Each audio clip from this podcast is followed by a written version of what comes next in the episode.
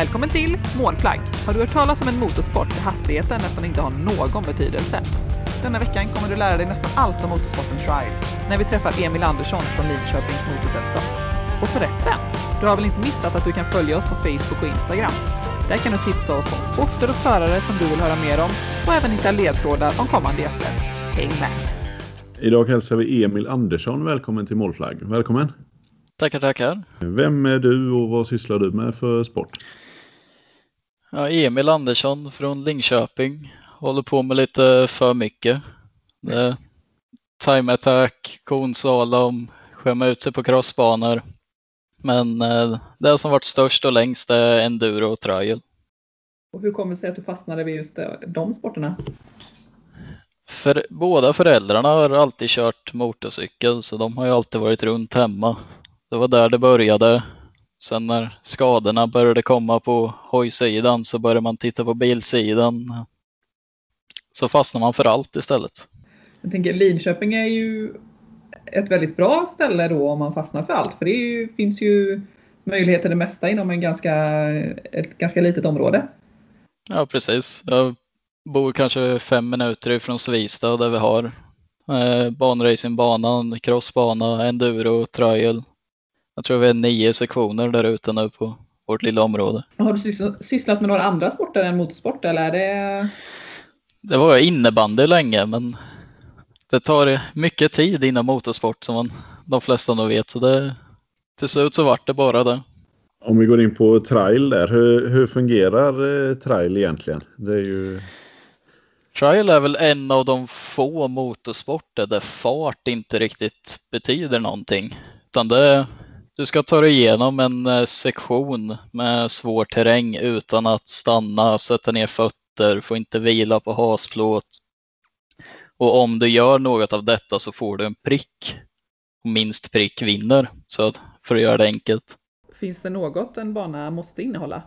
Måste inte innehålla så mycket, ett start och ett slut. Men sen har du det är mycket branta backar, berg, stenrö, stockar, försöker titta på miljön man har och göra det naturligt svårt. Sen har vi såklart avhopp som X-trial och specialtrial där man bygger hinder istället på ett annat sätt. Hur lång är en bana i normalt om man säger som i Linköping där? Ja, om man säger en sektion är kanske en till två minuter och då ska man ju tänka på att det inte går fort. Mm. Så vi kanske pratar om 50 till 100 meter högt räknat för en sektion. Och under en tävling kanske man gör ett 20-tal sådana. Och hur går en tävling till då? För ni kör eh, alla sektioner ett flertal gånger? Ja, så oftast är det en fyra eller ja, två till fyra varv på de här sektionerna. Där du kanske har fem till tio sektioner per varv beroende på vad det är för tävling.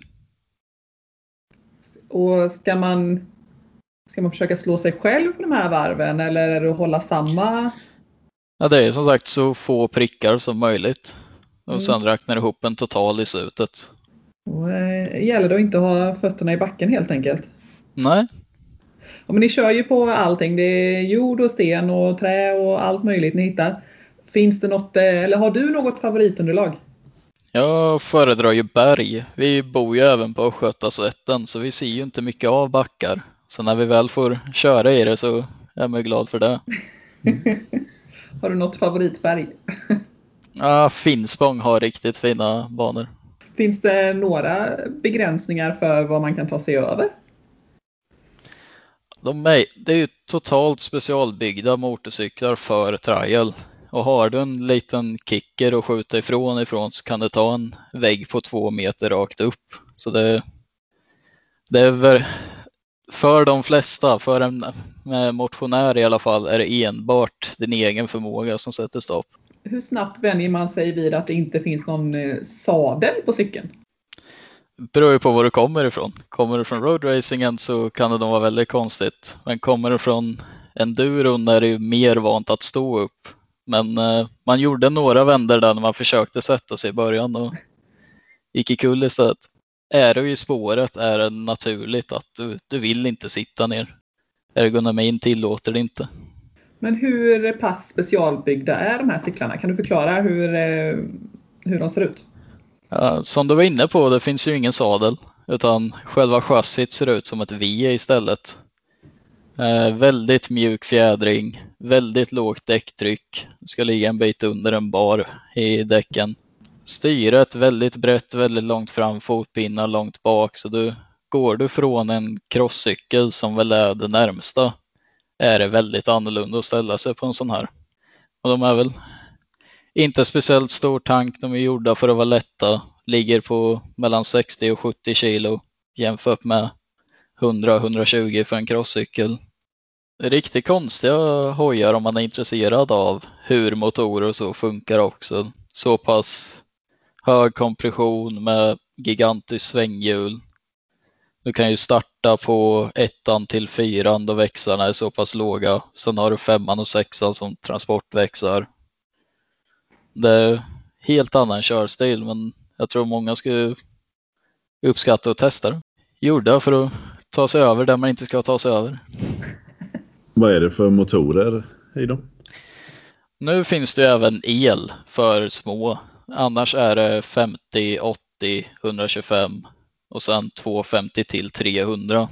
Varje tillverkare gör sin egen där de visar 2280, 290 och så vidare.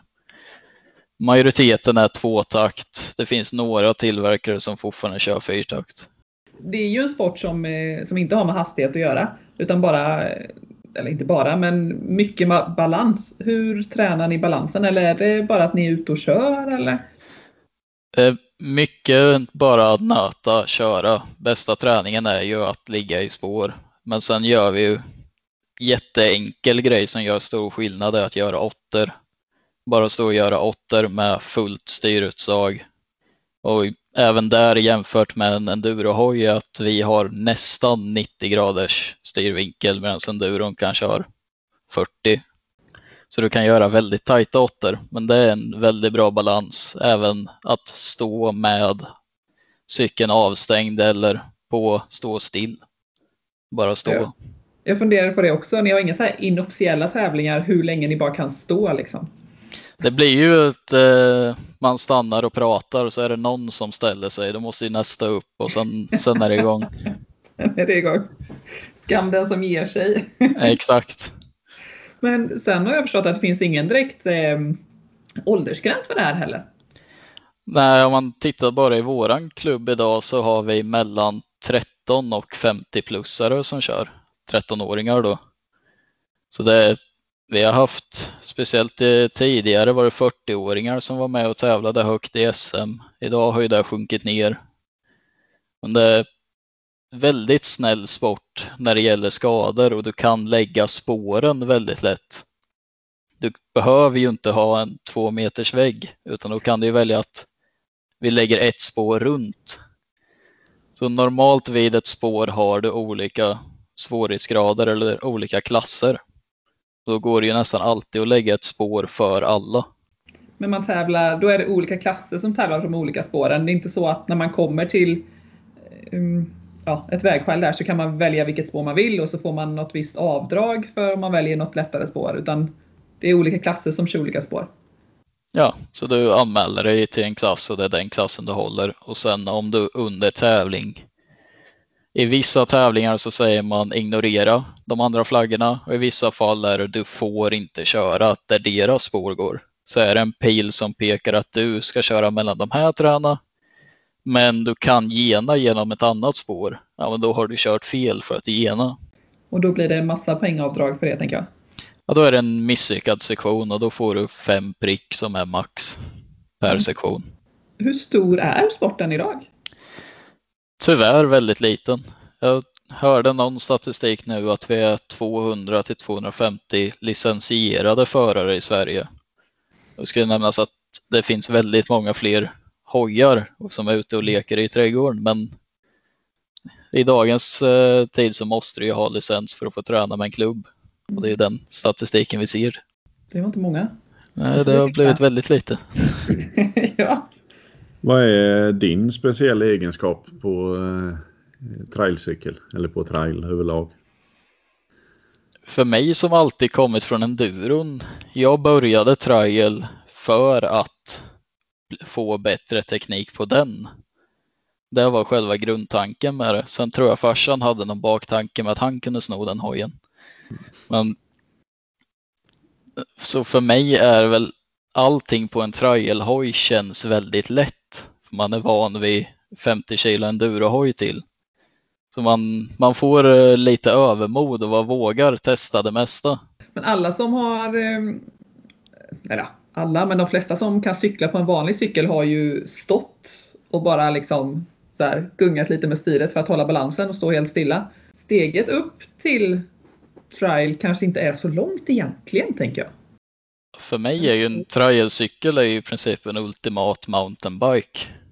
För en endurohoj tycker jag, nu kan man ju se proffsen som Billy Bolt som kan göra precis vad han vill med en sån hoj med.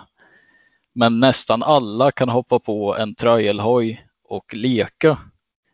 Och även enduron, har du varit borta i en månad från träningen, ja då kommer du känna av det. Men har du varit borta en månad från en trial, då kan du fortfarande nästan hålla samma nivå. Så det, ur leksynpunkt eller att börja med det är en väldigt trevlig och enkel sport att komma in i. Jag tycker den borde varit den borde vara större tycker jag. ja, jag tror fler och fler har börjat få, speciellt inom enduron, ser man många på extrem endurofront och så vidare komma från trial och börja se lite poäng med att ja, men det här kanske gynnar mig, vilket det definitivt gjorde för mig när jag började. Men eh, tyvärr så är det ju en så liten sport. Vi knappt syns, vi knappt märks. Så det är svårt att få in nya. Men det ändrar vi nu, säg. Det är förhoppningen.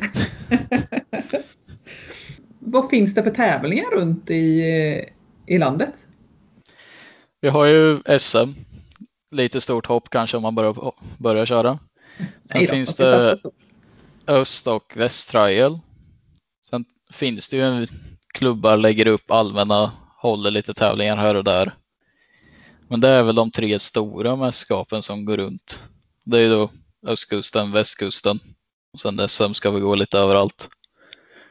Vad har eh, du för eh, mål med eh, din körning? Det är som sagt, trajen för mig var för att gynna enduron. Så den har alltid varit för skojs skull, för att få teknik. Och sen vill man ju såklart bli klubbmästare och så vidare, men jag har inga förhoppningar på VM där. Nej, kanske inte ska börja där i alla fall. Nej. Men vem vet? Det är ju en sport som man kan hålla på länge. Ja, precis. En, enduron, när den säsong, eller den karriären är över, då kanske det blir trial-karriär. Precis. Vilka är det som har varit eh, de viktigaste? Du sa innan att dina föräldrar höll på med, med detta.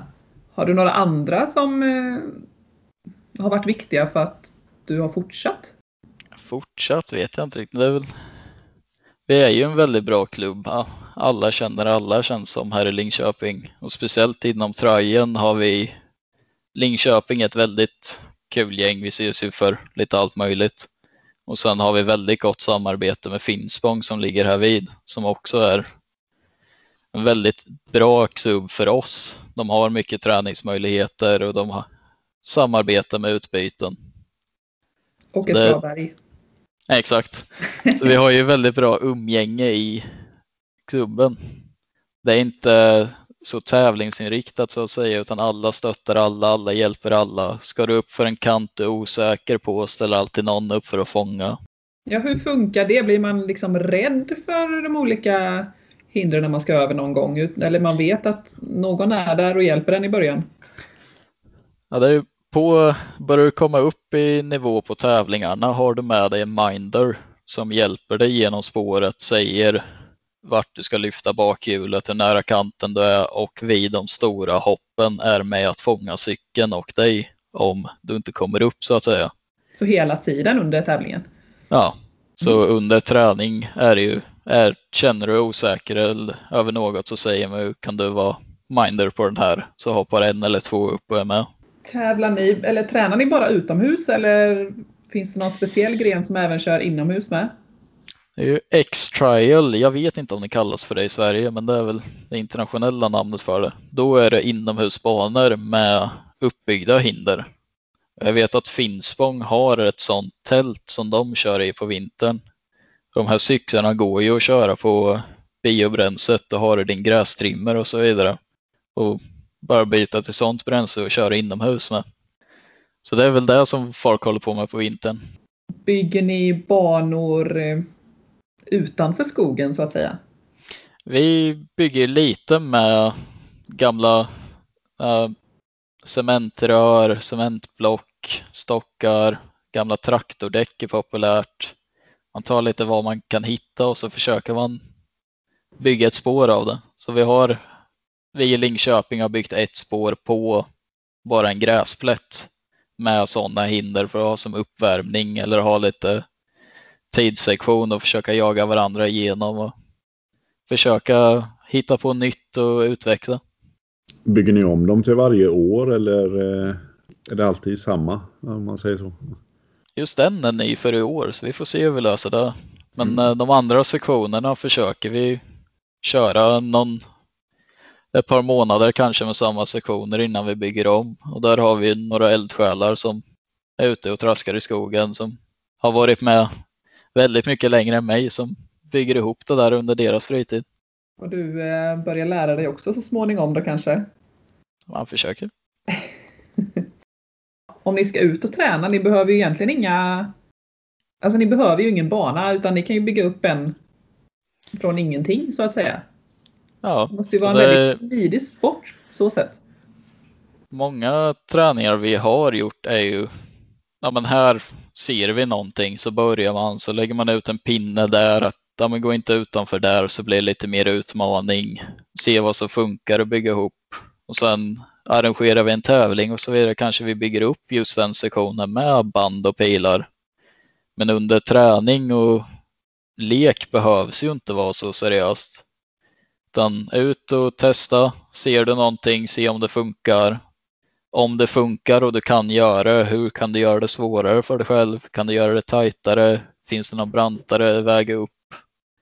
Så det är väldigt enkelt att bygga upp någonting och sen göra det svårare eller lättare.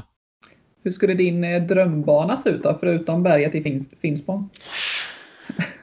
Ja du, den är, den är svår. Mm. Inte så mycket småsten, studsar mest. Vi är ju en stor klubb inom Classic Trial, Veteran Trial. Vi arrangerar årsracet, är vi med varje år. Eh, och där hade man ju en helt annan körstil. Nu för tiden är det ju mer start, stopp, koppling, lyfta fram och bakhjul, uppför, branta, nerför. Medan på deras tid var det mer tajt och runt och upp och ner på det sättet. Så det är fruktansvärt intressant att se när de kommer och se hur de attackerar en sektion jämfört med oss som kör den modernare stilen. Jag var faktiskt och kollade på det här om året. Mm. Det är riktigt fräckt och sen det är ju inga 20-åringar som tar av sig hjälmen sen utan det är det... äldre. Det kommer en hoj från 20-talet med en förare som inte var strax efter men han tog sig igenom sektion för det. Det finns även eh, trail med sidvagn. Japp, det är ett udda sidohopp vi har hållit på med. Vi har några i Finspång som eh, har gått riktigt bra i, inom det så de dyker upp och visar upp ibland. Det ser ju väldigt konstigt ut måste jag säga. Det ser fruktansvärt konstigt Speciellt när man ser det på en modern trialcykel. Vad har ni för uh, utrustning och skydd och så uh, när ni kör? Det som är för oss krav är hjälm, kängor och ryggskydd. Så jag rekommenderar ju starkt armbåg och knäskydd också. Så det är inte mycket med... utrustning. Nej, och då kör ni med öppen hjälm, en jättehjälm? Precis, och det, jag tror de flesta som har börjat har börjat med en vanlig crosshjälm eller en integralhjälm. Och när du väl tar på dig jättehjälmen, det gör väldigt skillnad. Du ligger konstant och tittar. Vi placerar ju hjulen med centimeter precision och det gör en väldig skillnad med jättehjälmen. Jag tänker också, motorcykeln har ju ett, eh, ett bredare styre än om man jämför med en crosscykel. Borde det inte vara svårare att ta sig fram genom Men det, det blir ju lite bredare, det blir den. Men eh, samtidigt så får du så mycket bättre hävarm när du ska få upp framhjulet och det kränger ner emellan två stenar och så ska du lyfta. Ja, jag tror du tjänar på det. Förhoppningsvis gör man ju det, annars hade det inte varit där. Annars har vi missat någonting. Precis. Hur ska man eh, göra för att eh, trailsporten ska bli större i Sverige? Jag tror ju det som jag har märkt sen jag har varit ordförande inom LMS här inom tröjan där att vi är så liten sport så vi oftast räknas bort. Men har du en liten som vi har Stadsfestivalen här i Linköping där vi ställer upp är ju vi en av de få grenarna som faktiskt kan köra. De här hojarna är väldigt tysta. Tar du en 125 och sätter den i en elitförares hand så varvar ju han till månen. Men annars behöver det inte låta så mycket. Du kör så breda däck på grund av det låga däcktrycket att du kan köra över en gräsmatta och ingen vet att du har varit där. Så jag tror vi kan vara med mycket mer än vad vi är nu. Vi kan visa upp oss och vi behöver ju inte mycket mer än ta med lite pallar så kan du leka på en parkering hela dagen och ändå komma på nya saker. Så jag tror vi behöver bli bättre på att vara med på sånt. Men samtidigt har det varit lite för lätt att den äldre generationen som var stora inom trial har styrt och de har inte intresset av den moderna trialen som vi har. För dem kanske inte eventen ligger eh, alltså så nära till hans heller utan det har mest varit tävling när det är tävling. Ja, precis. Men bara en så enkel grej som vi tog upp förut att eh, vem kan stå längst stillastående? Precis. Det är förvånansvärt hur tävlingsinriktade folk blir när man drar igång det här. Oh ja. Men om vi, eh, om vi har en festival här nu då när eh, man väl får gå på festivaler eller träffa folk igen. Det hade ju inte gjort någonting om, om det bara är en eh, musikfestival. Det hade ju varit häftigt att se någon som Mm. hoppar från pallar till däck och allt vad det är ändå liksom. Men något jag tycker är kul är att dyka upp på en, ja men du har motorintresserade, motorcykelintresserade och så ställer du fram en trialhoj och ser hur många som springer till den för att den är så konstig. Den är så specialgjord. Avgasröret har ett uthack för kicken för att den ska bli smalare. Och du kan ju verkligen nörda ner dig på en sån hoj om du vill. Så jag tror intresset finns. Det är bara hojarna är så pass ovanliga att det inte riktigt kommit ut till massorna. Det ska vi ändra på. Vad är ditt eh, bästa minne hittills då? Eh, jag kolla vilket år det var. Det var 2017 årsracet. Då var vi. Det var riktigt stort pådrag både internationellt och det kom upp mycket finnare och eh, tyskar. Jag hade riktigt mycket folk och sen två dagar när vi körde trial hela dagarna och perfekt väder på det. Det var en riktigt bra helg. Om någon vill eh, börja köra, tycker du att man ska köra, köpa en cykel och träna hemma i trädgården eller ska man höra av sig till någon klubb och eh, se om man kan komma och testa? Eh, många av klubbarna har en lånecykel, oftast en 80 kubikare eller en el. Eh, och jag tror att många av de andra har säkert en extra hoj att låna ut om man vill komma och prova. Men känner man att man inte har tillgång till en klubb, det är ingen i närheten, man har inte koll, så kan man även, en trialhoj är så pass ovanlig idag på Blocket och så vidare, att köper du den och sen ska sälja den igen så har den inte tappat värdet. Men det är alltid så i motorsport att det är ju en puckel att komma över att köpa en hoj. Men Just de här hojarna, de ligger inte ute länge och de går för samma priser så det, man ska inte vara rädd för det heller. Nej, jag kollade faktiskt på, på Blocket innan. Jag hittade en. Mm. Ja, det, det gäller att vara snabb när man hittar den på Blocket för det, de går åt men jag vet inte vart den tar vägen. Nej, någonstans försvinner de. Jag tänker det måste ju vara, alltså det är ju en väldigt, väldigt, men det är en väldigt billig sport om man jämför med andra motorsporter. Ja, det är ju som sagt att köpa in en hoj är ju alltid en kostnad. Sen är det olika hur stor den är för alla. Men vi har ju en av våra förare bytte precis och han har kört samma hoj sedan 2002 och bytte nu. Och det var ju egentligen inget fel på hojen. Den har servat lite. För tio år sedan bytte han några länkage för de började glappa. Annars så rullar de ju. De går ju inte på höga varv, de går inte speciellt hårt. Så det är ju lite allmän service, annars så är det inga stora kostnader med hojarna. Och däck tänker jag, de slits inte från eh, race till race heller, utan de kan ju säkert använda några fler gånger. Jag vet inte om jag någonsin bytt på en tröja. Jag tror jag bytt en gång.